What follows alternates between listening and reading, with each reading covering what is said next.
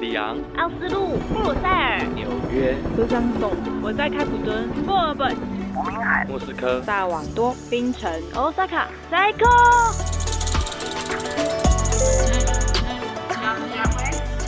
大胆走出去，世界走进来。换日线 Podcast，在台湾听见世界。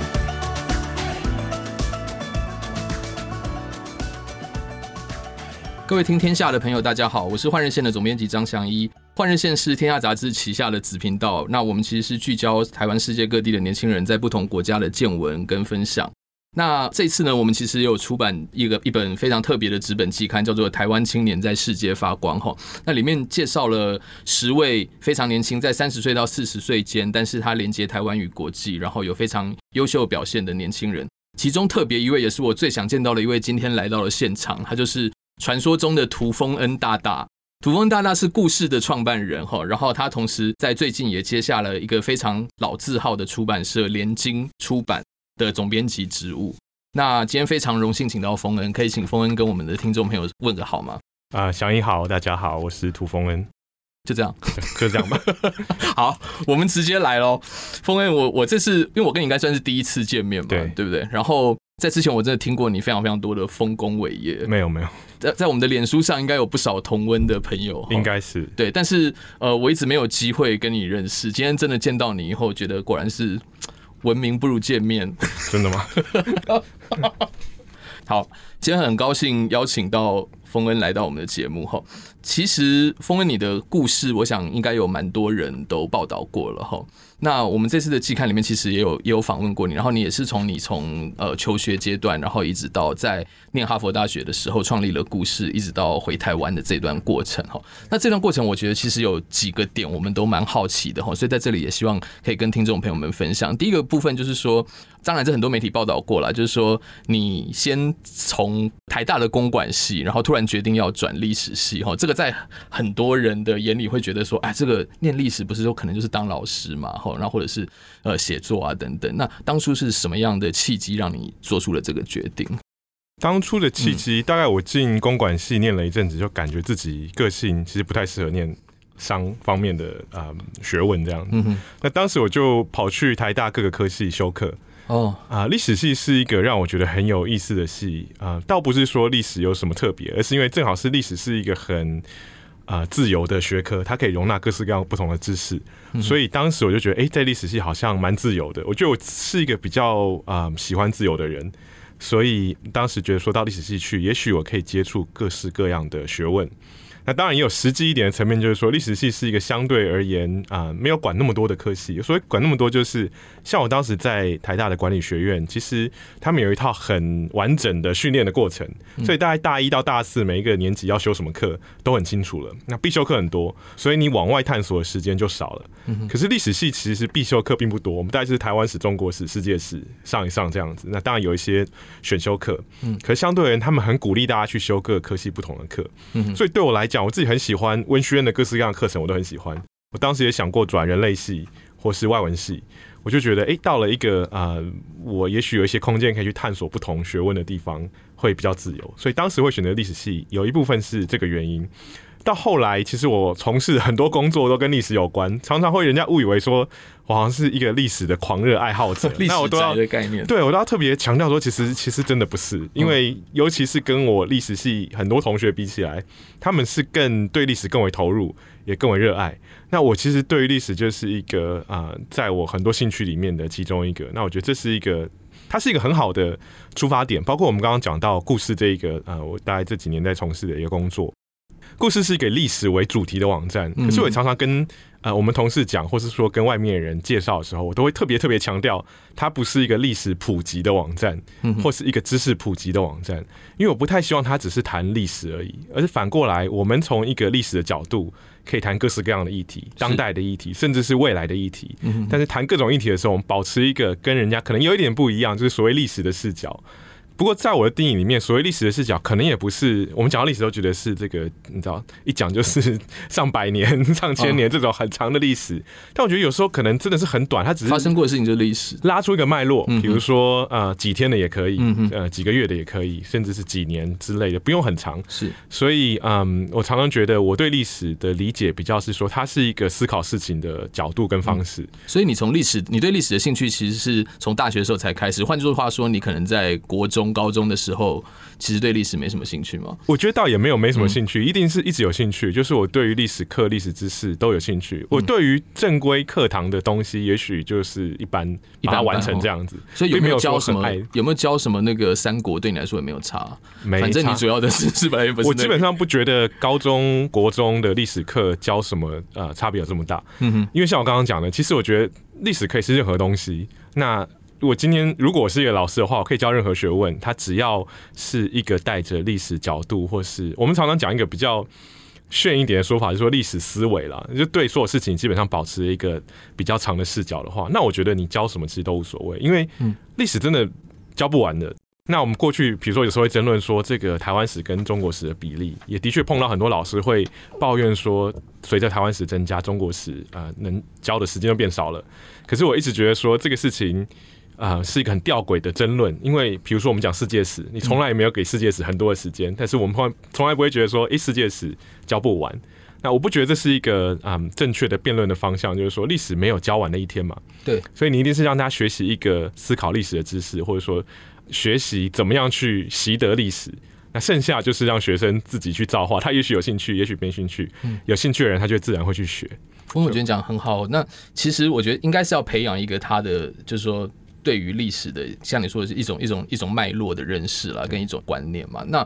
呃，我比较好奇的就是说，那如果说学生其实他真的是对呃掌握一件事情发生的脉络，或像你所说的，就他他对这个这个事情的发展，他是有个历史观的哈，就是说他是有一个有个这样的兴趣。那某种程度上，他在课堂上可能没办法完全学习到他所要的。那这个时候，其实现在网络非常发达嘛，哈，我知道故事也是一直在做这方面的内容。那你会觉得说？如果说今天有一个学生告诉你说，我其实不太确定我将来要做什么，但是我我感觉到我对于这个历史是非常非常有兴趣的，你会建议他有些什么样的方法来来增加这方面的素养也好，或者是知识？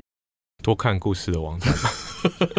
没有，嗯，对，我相信了。我觉得的确在正规的教育里面，我觉得我的有一些想法，也许并不是我并不是一个代表历史学界或者代表历史教育界来发言的人，所以很多事情是我个人的意见，不见得说是大家都同意的，都是讲个人的想法的。嗯，所以我觉得。最好的方式恐怕还是从阅读开始吧，因为你不见得真的能从课堂上得到我们刚刚讲的那些东西。当然有很好的老师，他可能会用这种方式去教引导学生，但我不敢保证说所有老师都会是这样的想法。可能很多老师还是觉得某一些的确学习历史很多基础知识，你还是可能要知道，比如说整个中国历史发展的大的演变啊，大概有些有一些基本的朝代等等，不要比如说唐朝跟宋朝前后的关系都搞不清楚那。对于后面的很多思考，的确会有麻烦了。就是所谓的历史思维，你还是稍微知道一下这个大大概的轮廓。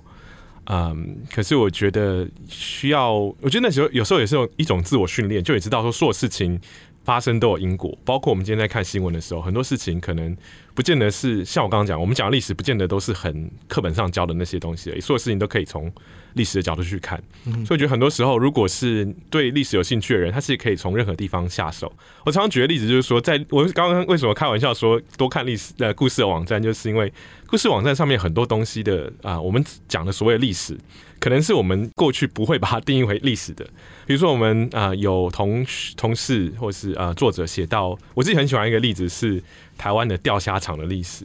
那过去我们可能讲钓虾场，它可能是一个比如说社会学的研究，或是怎么样的，但他不会觉得说这东西可以从历史去看它的演变，包括说这东西到底怎么会出现在台湾。嗯、那像我们那位作者，我非常喜欢那个文章，就是说他跟甚至跟当时的美元都战后的美元都有关系，所以突然之间从一个你觉得很日常生活的事情。它连接到了一个更大的脉络，所以我的确觉得这种东西就是呃，我自己很喜欢这样的历史的角度。过去我们认识历史可能会比较宏观的哈，对对对，什么朝代兴替啊，或者是什么呃大的事件，尤其是政治上。但其实不是，生活中对，一进去就是帝王将相这样的历史，或是战争、嗯、革命等等都很伟大的。那我们一直在提倡的一个事情，就是从日常生活里面发现历史。那、嗯、当然，我必须讲，就是这也不是我们多了不起的发明，因为这是一个历史学界走到一定程度之后啊，我自己在学界里面看到大家也开始往这个方向走。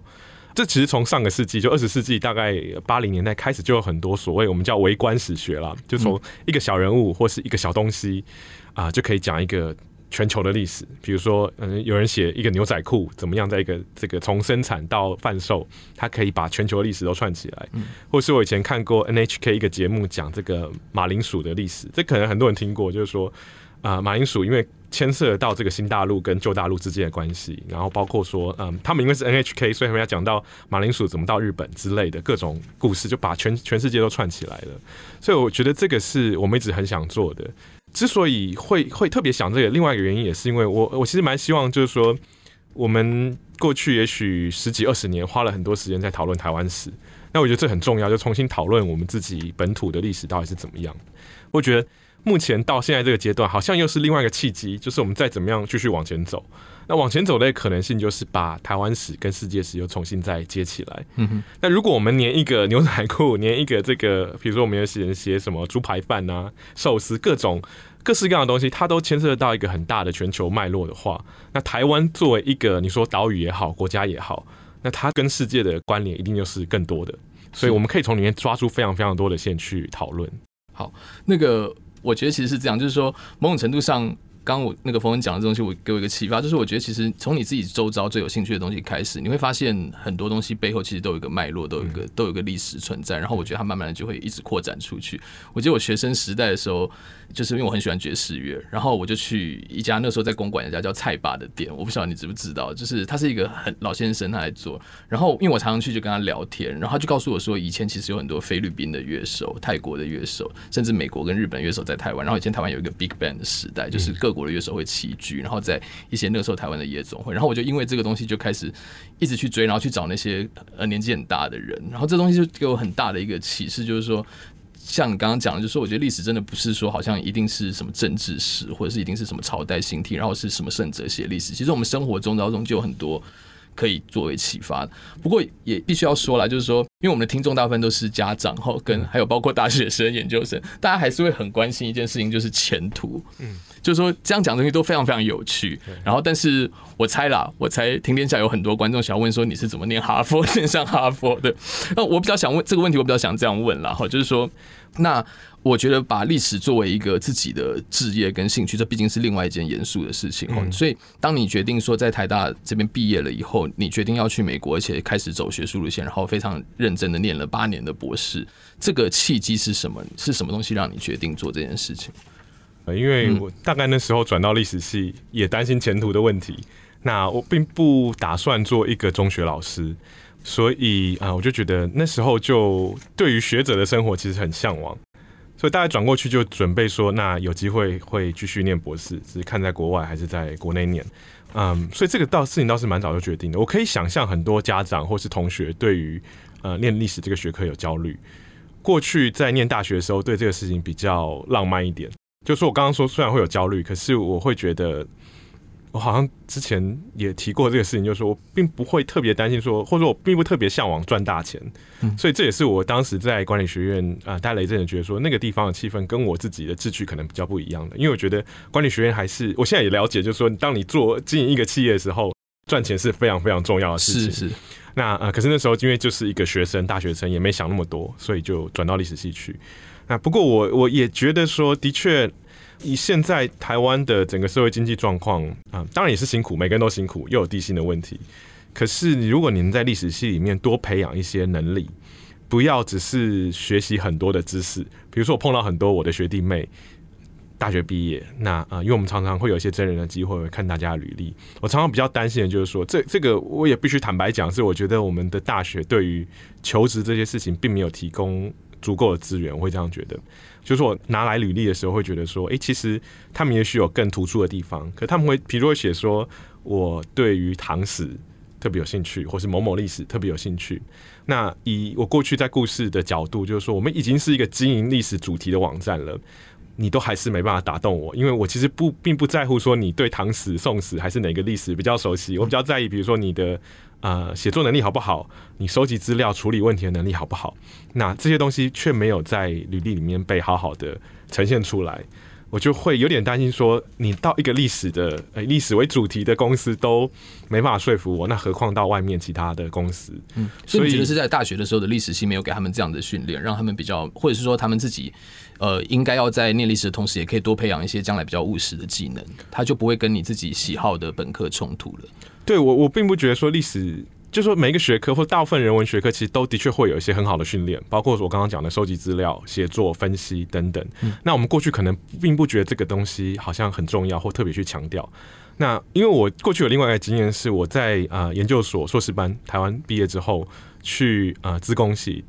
工作了几年。那当时是台大有一个数位人文中心，那我一个学历史的身份进去，跟很多学资工的人合作。我就可以更感觉到中间那个差异。比如说，我举个例子，是我当时印象很深刻，我跟着我的同事，就资工系的同事，一起去旁听历史系的课，因为他们也想了解说历史系怎么上课的。那老师就出了一个作业，就是说期中报告要五千字。那对于我们来讲，这是一个其实稀松平常的事情。那历史系随便写就是五千上万字这样子，那写得好不好是另外一回事。不过要写长的东西没不成问题。但这个事情对于我资工系同学来讲，就是不可思议的事，因为他们当然平常交作业可能就是写个 code 之类的，对，他会觉得说你一个期中报告就要写五千字。那我觉得这也是，就这这就是一种训练嘛。那当然，这个训练的价值在哪里，大家可以讨论。可是我觉得他一定可以找到某一些地方需要这个东西。那我们都在媒体里面也知道说，这个东西其实一定程度上也很重要。当你生产内容的时候，你没有时间让你慢慢磨，就是要很快去产生一个东西。所以我都会觉得，你如果可以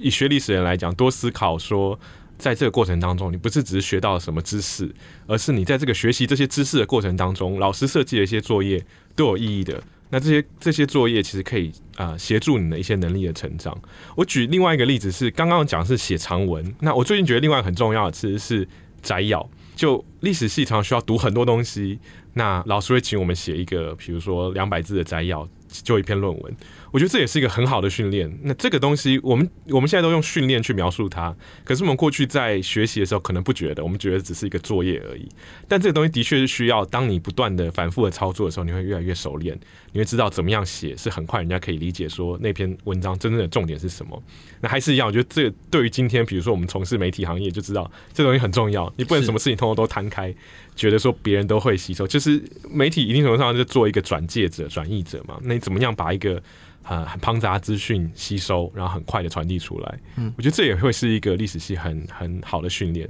但我指的都是我比较熟悉的啦。我相信这个社会上各行各业其实有很多领域都会用得到我们说的，在这个啊、呃，你说人文学或是历史学里面学到的一些技能。那可以谈谈说你在哈佛念博士的时候有没有得到一些额外的训练或者是启发吗？对你来说最重要的会是哪些？我到哈佛去，先讲那个。如果你说大家有兴趣的话，我觉得这个事情不是客气而说，很多时候到国外念书真的是一个运气跟缘分。因为比如说国内考研究所就考试嘛，所以你考得好，大家就可以上某某学校，从大学到到到研究所。但国外基本上大部分学校是申请制，所以你是写一个你的 proposal，你将来要呃研究什么题目，哪对哪些老师有兴趣？你觉得是什么能打动了哈佛的老师？呃，我我我不是我觉得，而说他们其实有坦白跟我讲几个原因，比如说啊、我当时做这个数位人文的经验，这是一个现在历史学界也好，全世界人文学界都很热门的一个东西，就是你不能只靠人工了，就电脑技术开始进入人文学界之后，会产生什么样的改变？那我的老师是对这个东西尤其有兴趣，所以这其实回应到祥英刚刚讲的那个问题，就是说我在那边学到什么。他对于各种科技的东西是非常非常啊、um, open minded 这样，open minded，而且他其实走的比我更前面。你想想看，他年纪其实是我父亲的年纪。呃，常常开玩笑就说，我常常在教我爸妈用各种电子产品。那呃，我其实是不是很有耐心的人，所以我父母有时候不太高兴，就觉得说我怎么好像都讲不清楚就走了这样子。因为对我来讲，可能是我我觉得很容易，但他们可能就觉得很困难。但我到那边去，我这位老师是反过来，我常常很多东西是要从他身上学。比如他是一个呃 Mac 的爱好者，因为他觉得 Mac 可以做，他对视觉影像的东西很感兴趣，所以他觉得 Mac 很多东西比较好制作。那这个他会他会教我怎么用。然后 Podcast 其实他教我的，我常常在开玩笑，就是说我大概在故事创立的前一年就开始做 podcast，但这就是时机不对，就当时基本上就是一群非常 nerdy 的人在做。然后没有，我有听过你们放在那个 SoundCloud 上面对不对？SoundCloud，然后然后你们还有在脸书上直播。当时台湾还有一个平台，就是啊、嗯呃，那更更你说的应该就更晚了，更早是台湾有一个有点像今天这种啊。呃 Podcast 平台，就是你上传之后，它会帮你送到 Apple Podcast 或各个大 Podcast 平台。那当时据说是一个主科工程师自己加的，那后来好像这个东西吗？是不是有个软体叫 Mumble？不是软体，它就是一个网站，嗯、就是一个网站。对。那当时呢，这个这个网站就像现在很多这个 Podcast 网站，那当时就是他自己一个人做，所以后来他收起来。我们都甚至我们当时这群 nerd 就是想要集资，看他说愿不愿意继续做下去，但是他可能有其他考量要收起来。那那时候其实就是很小众，很小众，比今天小众的多。然后没想到今天 Podcast 突然成为一个这个当红炸子鸡。说到这个，既然那就聊一下，你觉得这个会变成另外一个普世蛋挞旋风吗？还是说它真的就会变成台湾的另外一个 channel？因为我们现在在录的也就叫 Podcast，我很担心它其实就是一头热。我觉得倒不是普世蛋挞，而是可能是比较像 .com。打崩 bubble 这样子，bubble 就会有些强的会留下来。对，它会有一阵，就是大家热潮进去，然后会经过一阵的厮杀洗礼。那有一些可能真的就是 bubble 就破掉了，但是有一些好的留下来。嗯、那同时也会有第二波再出来，会有更丰富的形式。坦白讲，我现在也是还在想，还想做，因为我我过去两三年一直在跟我同事讲说我们要做，我们要做，但是我也很懒，所以我就没去 push 这个事情。那我今天就常常跟他们讲说。你看，现在我们如果早一步的话，现在这个市场就是我们的了。但是现在我们在做，就轮不到什么三本柱什么的。我不敢这样讲，他们还是很厉害啦。不过我们至少抢得先机。我们现在做呢，就是很尴尬，就是觉得说啊，你们就是抢热潮这样，我们就成为 bubble 的一个部分。那我们能不能成为活下来的，我也没有这个把握。这样，因为你看，我们听天下也是，天下是一个这么老的公司。等下我们会再聊到这种，就是。你要说什么？老老品牌转型了哈，没有，我在我在讲我自己的公司，所以没有关系。我说像天下也是为了要赶快跟上，然后马上就你看我们现在就在一个非常仓促搭建的录音室里面这样子录，然后我们同事也非常努力的在做这样。其实，但是我也一直在想说，这种东西到底还能持续多久？我完全同意你说的啦，可能可能过段时间会有讨喜，然后表示天下的这个动作是真的还是很快啊。我我自己。不是因为来到天下讲这个话啊，就是我自己的观察，就是啊、呃，像天下这样的媒体组织，真的要动起来的时候，其实会超越。一些哦，这我们等下会讲到，就是说组织的力量，对不对？对，我觉得这是我在你的专访里面看到，我觉得非常非常精彩的一点。等一下来好好讨论一下。我先说到你刚刚我们在讲的哈，就是那个哈佛，他在这个这个呃，就说科技跟人文上面的整合，只是你非常有印象。说到这个，我就想到说，你之前在燕京图书馆工作的时候，就有一个非常有趣的案例哈，要不要跟朋友们讲一下？就是那个返校被收入。这个燕京图书馆，台湾的一个非常有名的游戏嘛，哈。对，返校跟这个还愿。对，我们很难想象说，竟然他会被收入这个哈佛这么有代表性的图书馆，而且那时候你好像是亲亲身见证这一刻，对，因为你说刚好在燕京图书馆，我刚好对见证到，当然不是我去接洽的，我只是终究有经手到。这是一个很有趣的案例。我说有趣，是因为我其实本来并不觉得这是有多特别的事情，台湾媒体觉得非常非常的荣耀，但是我是觉得他背后看到另外一件事情啦，很有趣，就是说。哦，一个一个这么有历史意义跟指标性的一个一个所谓人文学的收藏馆，然后它其实会收藏一个亚太地区的，然后一个电玩游戏，这过去这蛮颠覆我个人的想象的。电玩游戏当然是一个比较特别的。那你说收藏亚洲的，其实因为燕京图书馆啊、呃，主要的工作就是收藏各种东亚的啊历史资料，对，所以我们买非常多的亚洲的资料跟图书。那从图书馆的角度，其实它最大的功能，尤其是大学图书馆，就是服务学校里面的学者嘛。所以，只要学校的老师、学生有什么需求，啊、呃，以图书馆的角度，一定是使命必达。不管怎么样，都会。我觉得我当时很多同事是非常非常厉害的，只要学生开得了口，他们都会想办法拿到，透过各种管道拿到。那这个刚刚讲到还愿这个事情，是当时哈佛的一位老师在教，应该是教中国或是东亚近现代文学的一个课程。那其中有一堂就讲到了这个还愿，哎、欸，不是还愿，是返校的电影、电影跟游戏。他们作为一个，因为是文学跟历史的一个讨论，那他们要讨论这个关于台湾白色恐怖等等。那这是一个的确很有代表性的作品。那我觉得这个是也是人文学界走到一个新的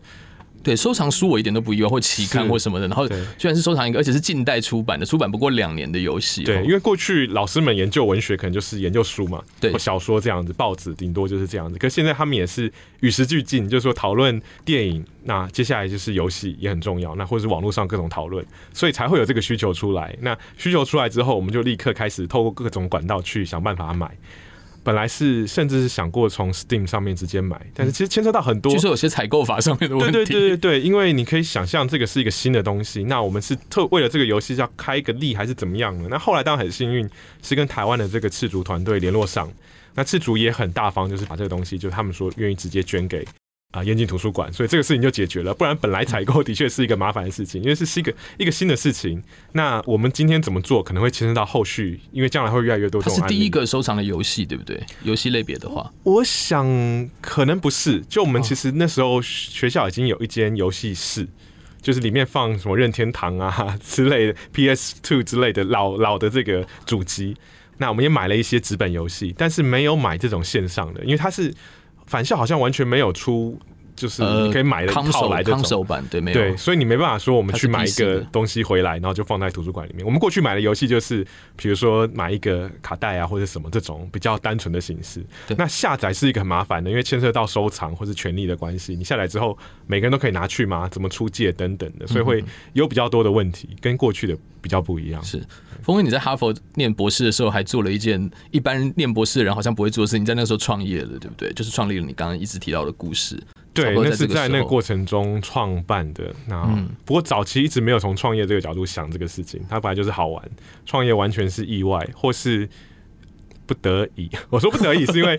啊、呃，我们已经想要创业了。然后我们也，我我其实一开始是觉得说我大概会继续在学界工作，所以这个事情基本上本来交给其他的伙伴。那可是啊、呃，后来其实因为坦白讲，就碰到一些经营上的问题，所以我自己就觉得说，我们不能开了一个头就虎头蛇尾，嗯，所以才会自己又再真的跳下来继续做这个事情。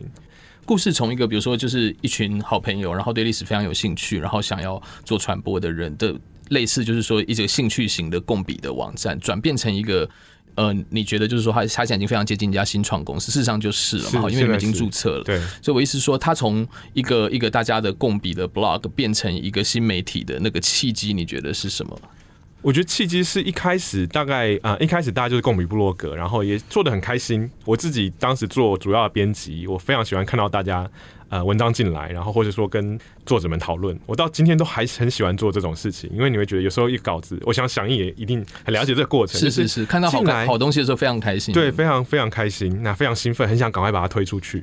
但是做了一年，坦白说很累，就是我当时一年之所以有一个契机，是因为我人在日本。就是我到日本去做研究，那反正拿了一笔奖学金。那我晚上因为在日本也没什么朋友，所以我就可以自己做自己的事情，也没有什么课业的压力啊等等。但我还要做研究，可是白天大概做一做，晚上就有一些闲时间做这个事情。那做了一年之后，投入非常多时间在里面，因为也很兴奋，也觉得很好玩。可是。真的是大家都累了啦。那我会开始想说，这东西要长期经营的话，需要有一个组织的形式。还是回到我们刚刚讲的这个，真的，我觉得组织非常重要。就是你靠着一个人，或是甚至是只是一群人的热情，都会有烧完的一天。一定会烧完的。对，那你更不用说要往扩大或长远思考，都不可能。所以一定要一个固定的形式。那这个形式到底是 NGO 呢，还是公司呢，还是工作室等等，我们都有想过。那当然，后来大家就是早期的一些团队成员讨论，就是说，那我们成立公司看看。可是我就说，我当时你看，我当时大学念了几年，是觉得我不适合从商，那我也不觉得我有能力或是兴趣会持续的做一个创业的这样的事情，所以当时我就我就觉得，那好，反正啊、有人愿意做的话，我们就试试看。你说找一个做商业模式的 partner 嘛？或者说你自己？我们内部的，其实我们内部当时就是呃一开始的一些创始成员，就因为他们在台湾，所以就交给台湾的人做。那我们比较是远端的，我们当时还有人，我在美国，我们有人在加拿大，有人在世界各地，有人在德国等等的，大家就是呃会提供一些意见，但是没有一一个。我现在回头看，就是说我们并没有准备好要创业，没有想清楚创业到底是怎么一回事，就开始做了。到今天，就说我们公司成立到今天五年，二零一五五年。多了，后来这几年我觉得比较有上轨道。我觉得很多事情我没想清楚，真的啊、商业就是商业，就是你不要把理想跟商业又混在一起。可以有理想，可是我觉得商业有商业的做法。那我觉得早期很多事情都没想清楚就开始做了。虽然我回头去看，我会觉得如果有人听到这一段就是碰到同样问题的话，我其实会觉得说。这也是正常啦，就是我并不觉得所有人都是想清楚才去创业的，因为很多事情等你想清楚了，你就不会再去做了，你 就是搞不清楚，要走一些岔路才会真的去做。那我也觉得没有什么不好，就是说这就是一个学习的过程吧。现在故事的商业模式是什么？可以跟简单跟我们介绍，或者是说，如果说我们现在我真的非常喜欢故事的内容，然后我想要支持的话，可以用一些什么方式？我们最希望能继续发展的还是订阅，就我们现在有啊订阅机制，那一个月是一百块，可以看到一些比较。特别为了订阅而设计的内容，这也是在一个转型的过程当中啦。因为坦白说，早期有很多文章大家投稿来，那我们也觉得大家心情是希望推广、希望分享、希望做一些知识的转化，所以不是要拿这些东西来呃盈利的。所以我们还是尊重大家的这个早期的想法，那些东西会、呃、永远的保持开放。所以啊、我们现在推的订阅就是我们另外又为了这些订阅特别去制作的内容，包括我们发稿也好、采访也好，我们自己策划的内容。那我觉得这两个部分我们就分开来做。所以这个是我们今年到，我觉得今年初步开始做。我们过去做过集资，可是我觉得那跟订阅其实是不一样的事情。订阅就是比较像是一个真的把自己当成一个，我觉得是媒体啦，而不是只是大家写写好玩的而已。因为既然你是要做一个希望人家付钱，它就是一个产品。那它既然是一个产品，你就要去想说大家的需求到底是什么，而不是你马做一个东西出来就要求大家一定要买单，所以都需要在这个过程当中有很多的修正。所以这个是我们现在最希望可以持续发展的。那过去当然我们做，比如说帮大家做专案、做行销、广告等等，这些都有。嗯哼，包括包括一些政府部门的案子，政府部门也有。对，对，因为你们基本上已经算是这整个业界到目前为止基本上是。唯一台湾在专门做以历史为主题内容的，这个就是很有趣的事情。新媒体，所以已经成为一个独一无二的存在。我都不知道这是好事还是坏事，因为常常我们也在讨论说，那我们其实我觉得做所有事情都要设定一下你的竞争者，就是很坦白讲就是这样。那这个竞争者不见得是恶性竞争啦，就是说你一定要有一个比较的，就是说。别人有没有做的比你更好？可是我们常常会找不到一个很适合的。你可以有很多类似的，包括说换日线也是一样做很好的呃媒体的内容。很清楚啊，就是像小英讲的，就是说呃跟故事一样 完全做历史内容的，的确好像比较少。我们有一些，比如说我们的老师有做这个历史学干嘛点，它是一个共笔部落格。可是我觉得那还是不一样，因为你是不是商业，对不对？台湾霸就是你们的竞争者，只是它的形式完全不同而已。台湾霸形式不同，而且台湾霸其实比较像是合作者啦，因为台湾霸创办人就在我们这边一起在做事情，所以他也是萨泰尔娱乐的创办人。哦，你讲是另外一位，另外一位，对对对，他们其实台湾霸有好几个共同创办人，所以啊，其中有一位是我在台大历史系的学弟肖雨辰。他也在故事这边，现在是我们的营运长，所以基本上两边是有很多合作的。那完全一样就很，比如说天下的竞争者就很明显嘛，我们就不点名了。我会直接讲啊，商周嘛，荆州。但是其实我觉得这是一个误会，因为其实我觉得现在哈，就是大家还在定这个竞争者，其实是事实上，我觉得所有的人都是我们的竞争者，你知道吗？是啊，是啊，你也可以这样讲。因为今天比如说一个网红，他其实因为每个人现在现在是所有的人无限的内容在争争求，在争夺有限的注意力。对。我觉得有点像这样，然后比如说，脸书每天推播或 YouTube 每天推播给你的就是那些，然后我们所有的内容，不管你 focus 在哪里，全部加起来可能占用一个人四小时的时间。他今天如果觉得哦别的娱乐内容更有趣，他去看很多娱乐内容的话，剩下分给我们其他的媒体的，其实都都会越来越少。是，那我我真的觉得这个这个东西我，我我刚好，不然我们就直接问了好了，就是说，当现在所有的自媒体都开始兴起哈，然后甚至就说所谓的。这个类别已经不见得存在了，就是说，基本上就是一个全新的竞争局势。那风一直在讲说，就是组织的这个力量很重要。你会觉得说，要怎么样利用组织的力量来让我们想要推动的内容也好，或者是 idea 也好，可以一直持续下去？当然，我觉得翔一讲也没错，就是说，现在大家所有的媒体、所有的甚至过所有的管道都在抢夺进注意力。但这样子又有点，我自己会觉得你你太悲观了，是？也不是太悲观，而是说你对于我们比如说将来策略的一些拟定的方向，其实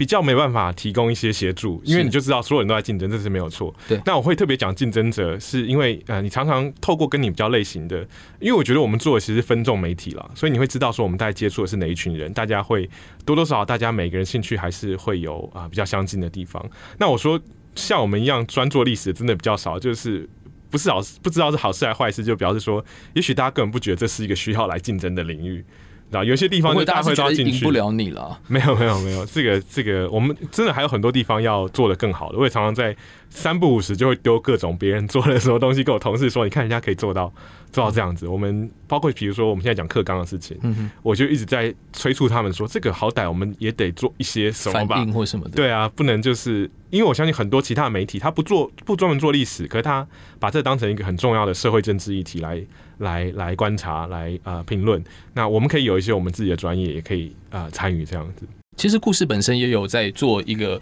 呃，我观察到他其实也有开始在切一些新的分众出来，比如说像说书嘛，哈，我觉得说书就是一个很成功的案例。他其实没有成功，没有成功吗？说书说书的呃，之前我一个非常大的印象就是，我们有某一位政治人物讲了一个说，看书看结局就好了。哦、然后说书的时候马上就非常快的做一个一波很大很成功的社群操作，我们看了都觉得非常非常有意思。我们喜欢说，说说说书没有成功，就是我们其实没有真的没有啊力气再去顾第二个平台。那那个是我们早期有有这样一个想法，就是说我们。通常学历史的人也是喜欢阅读啦。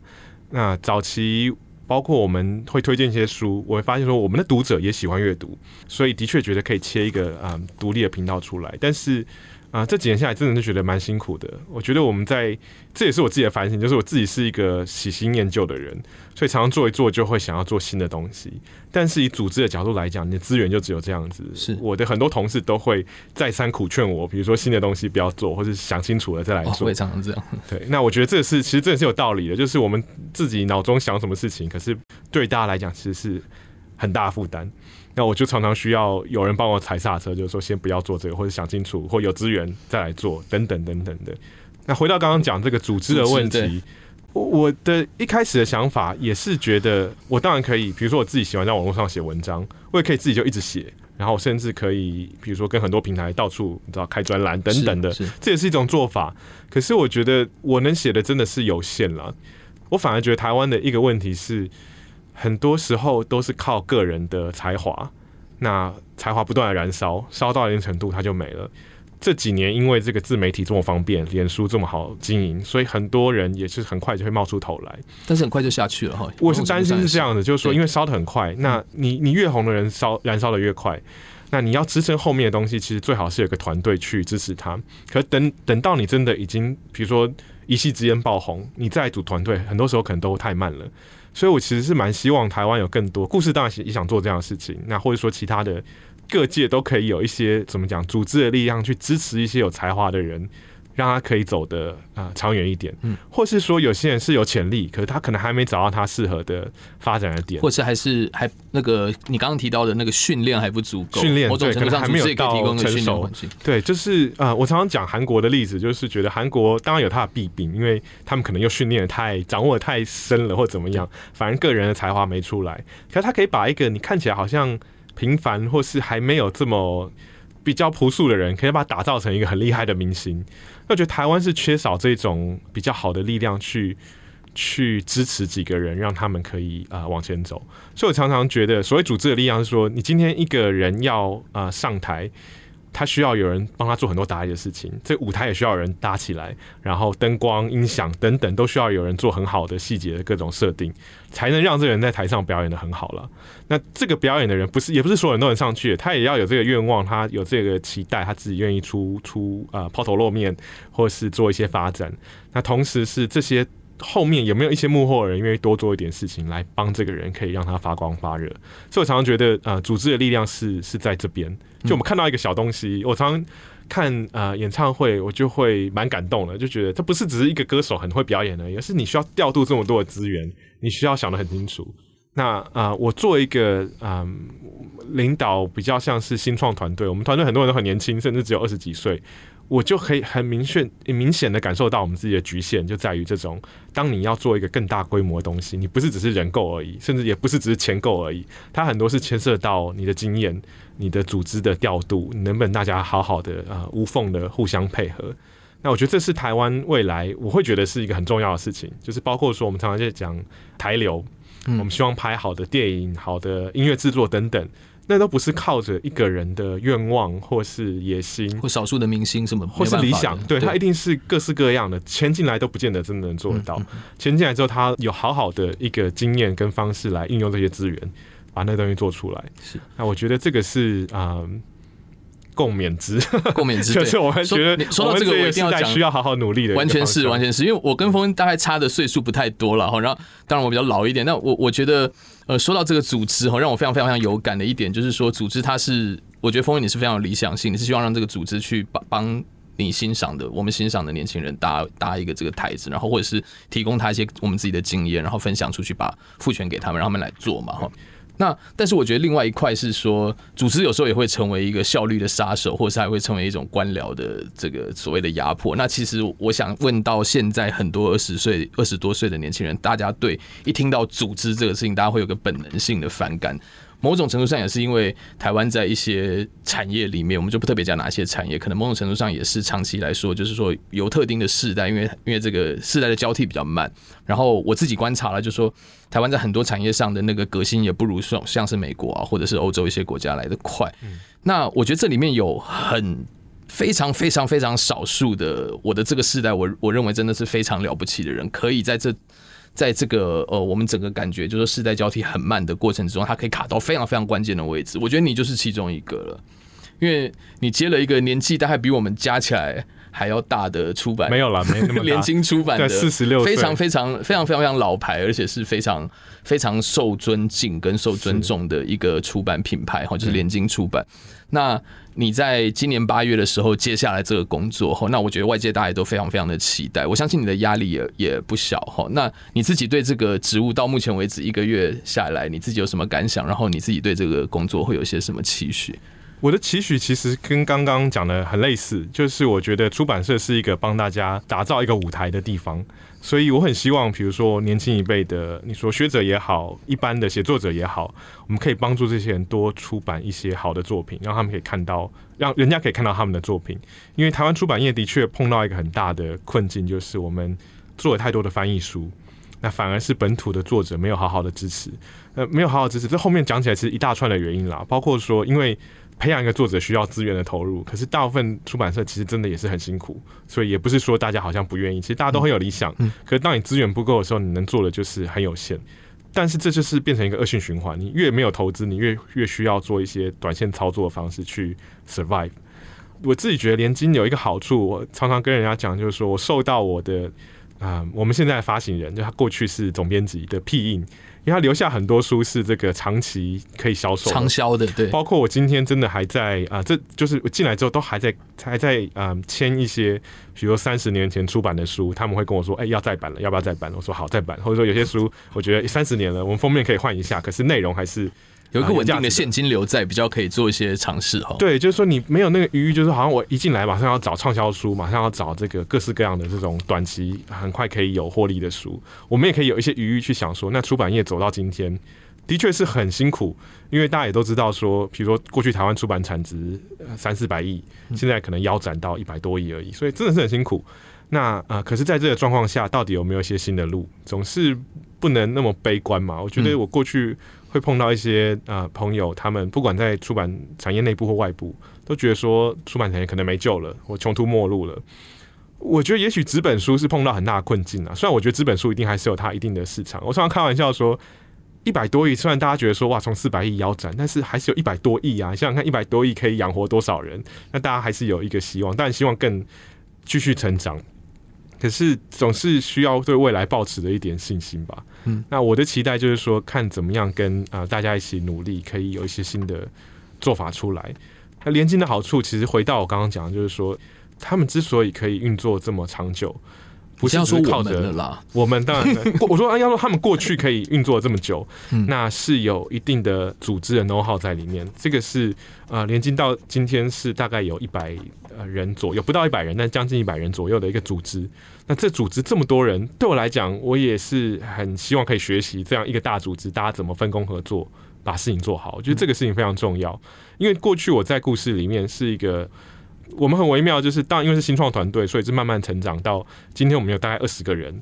那过去可能就刚开始三个人、五个人，很多事情其实都坦白讲非常随便。那很多事情我也觉得也不需要太怎么样，反正我们大家就这么几个人，大家彼此知道就好，做事可以做得下去就好。而且我觉得小组织的优势是要快速嘛，你弄得太复杂，反而少了那个那个冲劲。但是随着这个组织渐渐成长啊，我们也可以必须要开始转型，我们要花很多时间在内部沟通，让大家知道说。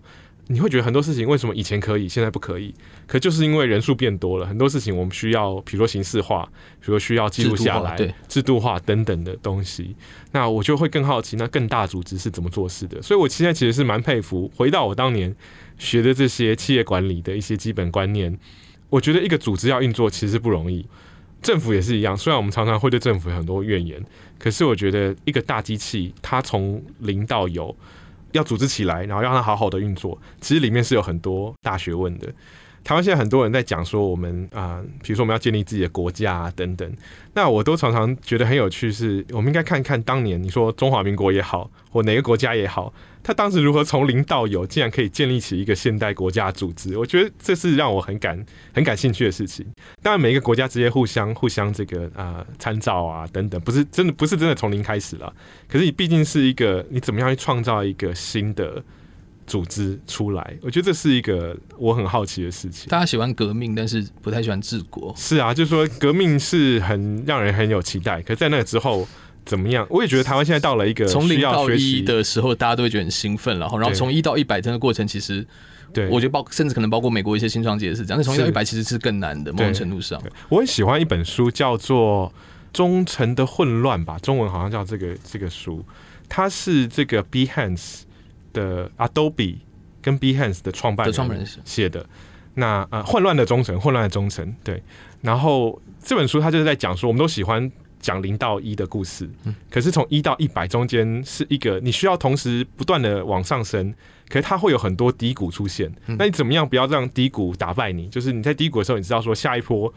这个高峰还会再来，讲的好像股票一样，就是这样。就是说，的确也是说，长期而言，你只要是长期而言是上升的就好，不要为了一时的挫折而去。好像灰心丧志。那我觉得很多时候我们碰到的问题就是这样，就是因为你你刚开始创办了一个东西的时候，你会很兴奋，不断讲这个事情。但是那个东西要长久的走下去，其实是更需要耐心跟毅力的。那这个东西就是我觉得里面的学问更多了。你现在呃身兼两职哈，你一方面在。呃，连经等于是主管他的内容工作了，然后另外一方面，你还你是故事在做营运上面的工作哈。那这个角色上面，你自己会不会觉得有些冲突，还是说它其实对你来说刚好是一个互补的作用？我至少到目前为止还没有感觉到什么样的冲突了。时间，你时间真的就是忙，的确是忙。嗯、那因为也啊，刚、呃、刚到连经去，花了很多时间，其实是在跟同事们讨论。我在头一个月就是不断的在跟同事们。听他们讲，也甚至没有讨论了，因为我毕竟是一个刚刚去的去的新的人。说难听点是空降哈，嗯、会不会有人？这算难听吗？是事实。不过是对啊，也可以讲空降。我觉得这个也没有什么好讳言的。那所以也需要，我不是一个喜欢一去就是所有事情都要三三把火那样，是不是？不是，我觉得绝对不需要这样子。嗯、那啊、嗯，当然，我觉得有问题，比如说他们跟我反映的问题，我就觉得那我有责任要尽快改变。而不是拖着不动这样子。那可是我也不是觉得说什么事情都照照我的方式做，我要听听同事们怎么想。那他们觉得哪些东西要改，哪些东西其实可以继续延续。完全可以想象这背后压力应该非常非常大吧？其实也还好，所谓压力呃就是忙。我说一直说是忙，就是因为这些事情都是要花时间。但是我觉得同事们都很友善啦，这是我觉得很幸运的地方，因为。我本来也会预期说，是不是有些人会有一些就是方向这样，就，因为他们会一定要做一些改变，有一些担心或是等等的。嗯、可是啊、呃，我觉得大家都很乐意做一些改变，所以到目前为止，我觉得跟大家合作都还蛮愉愉快的。就我在出版，因为我还是喜欢做内容，所以跟比如说我我们编辑部里面各种编辑讨论各种新书，我就会非常兴奋，也非常开心。那大家就会很多想法一直冒出来，所以这部分倒是还好。那接下来就是说。我觉得压力是过几个月可能会越来越多，就是因为会有实际的成绩要拿出来了。那现在都还在前几个月，还在蜜月期。其实讲白一点是这样，还没有感受到太大的压力啊。风信，谢谢我。我最后想要问一个问题哦，因为呃，我相信现在有非常非常多的年轻人，他想要做。自己喜欢的内容，然后他想要让自己喜欢的内容，不管是兴趣也好，内容也好，或是我自己的理想也好，他想要被更多人看见。我觉得某种程度上，你的故事其实真的启发了他们很多。那但是我觉得呃，另外一方面哈，就是说，因为你这样一路走过来到目前为止哈，如果说你对一个有志想要靠我我来做内容，然后我想要我想要成所谓的成功，或者说想要被更多人看到，我想要一直持续做下去的话，你会给他们一些什么样的建议，或者是说他们很容易被忽略掉的地方，或者是一些提醒这样子？我的建议常常是很，我觉得这是很老套的说法啦。可是我的确觉得说很多事情有兴趣很重要。找到自己的兴趣，然后愿意持续做下去，一定可以找到一条路。当然，这中间会有非常非常多的辛苦。到今天为止，故事还是经营得很辛苦啊！我也从来没有觉得很轻松。虽然啊、呃、是很开心，大家同事之间也很相处的都很开心，因为我觉得是有共同的志愿或者共同的理想。但是工作还是辛苦，就我觉得这个东西是不可能去回避的。那至于有什么啊？我我也不知道能提供什么比较好的，我就会觉得说啊，这个因为我过去比如说从管理学院到文学院，那很多事情是事后回想才觉得当时学的东西可能是很有意义的。我常常开玩笑，但实际上也是这么想。就以前觉得会计学是因为非常非常无聊的学问，可是我现在觉得会计学其实非常非常的厉害。那因为我常常会经需要嗯跟我们的会计啊、财务啊讨论各种事情，我就知道说啊，原来当时为什么老师们会对很多事情，我觉得这东西有什么好斤斤计较，或是这种东西为什么要这样规则这样定？我现在就了解了。这当然也是我觉得人生的不同阶段，因为我过去我们家就是一般的啊上班族，我父母上班族，所以啊也没有什么特别说家族企业啊什么都没有，我没有经手这种商业的。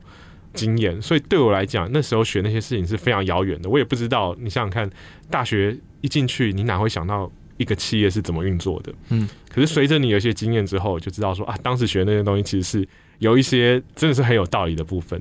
所以这大概是我这些年来的一些 感想。是，我觉得某种程度上也是这样，就是说，要要不然就是自己要学都要会。那另外一个方法就是组成一个你信任的团队嘛，用团队的力量，就是说，我不见得一定要懂财会，但是我可以找一个我信任的人，然后大家组成一个队伍，可能都比一个人燃烧来的好。今天非常谢谢丰恩接受我们的访问哈。然后，如果你喜欢今天的节目，欢迎给我们五颗星，同时订阅听天下。然后，另外也广告一下我们这一期的专访哈，总共有十个人，峰恩是我们其中非常重要一位，但我们还有另外九个人的故事。如果你有兴趣的话，也随时可以参考我们的《换日线》秋季号十加十台湾青年在世界发光。谢谢大家。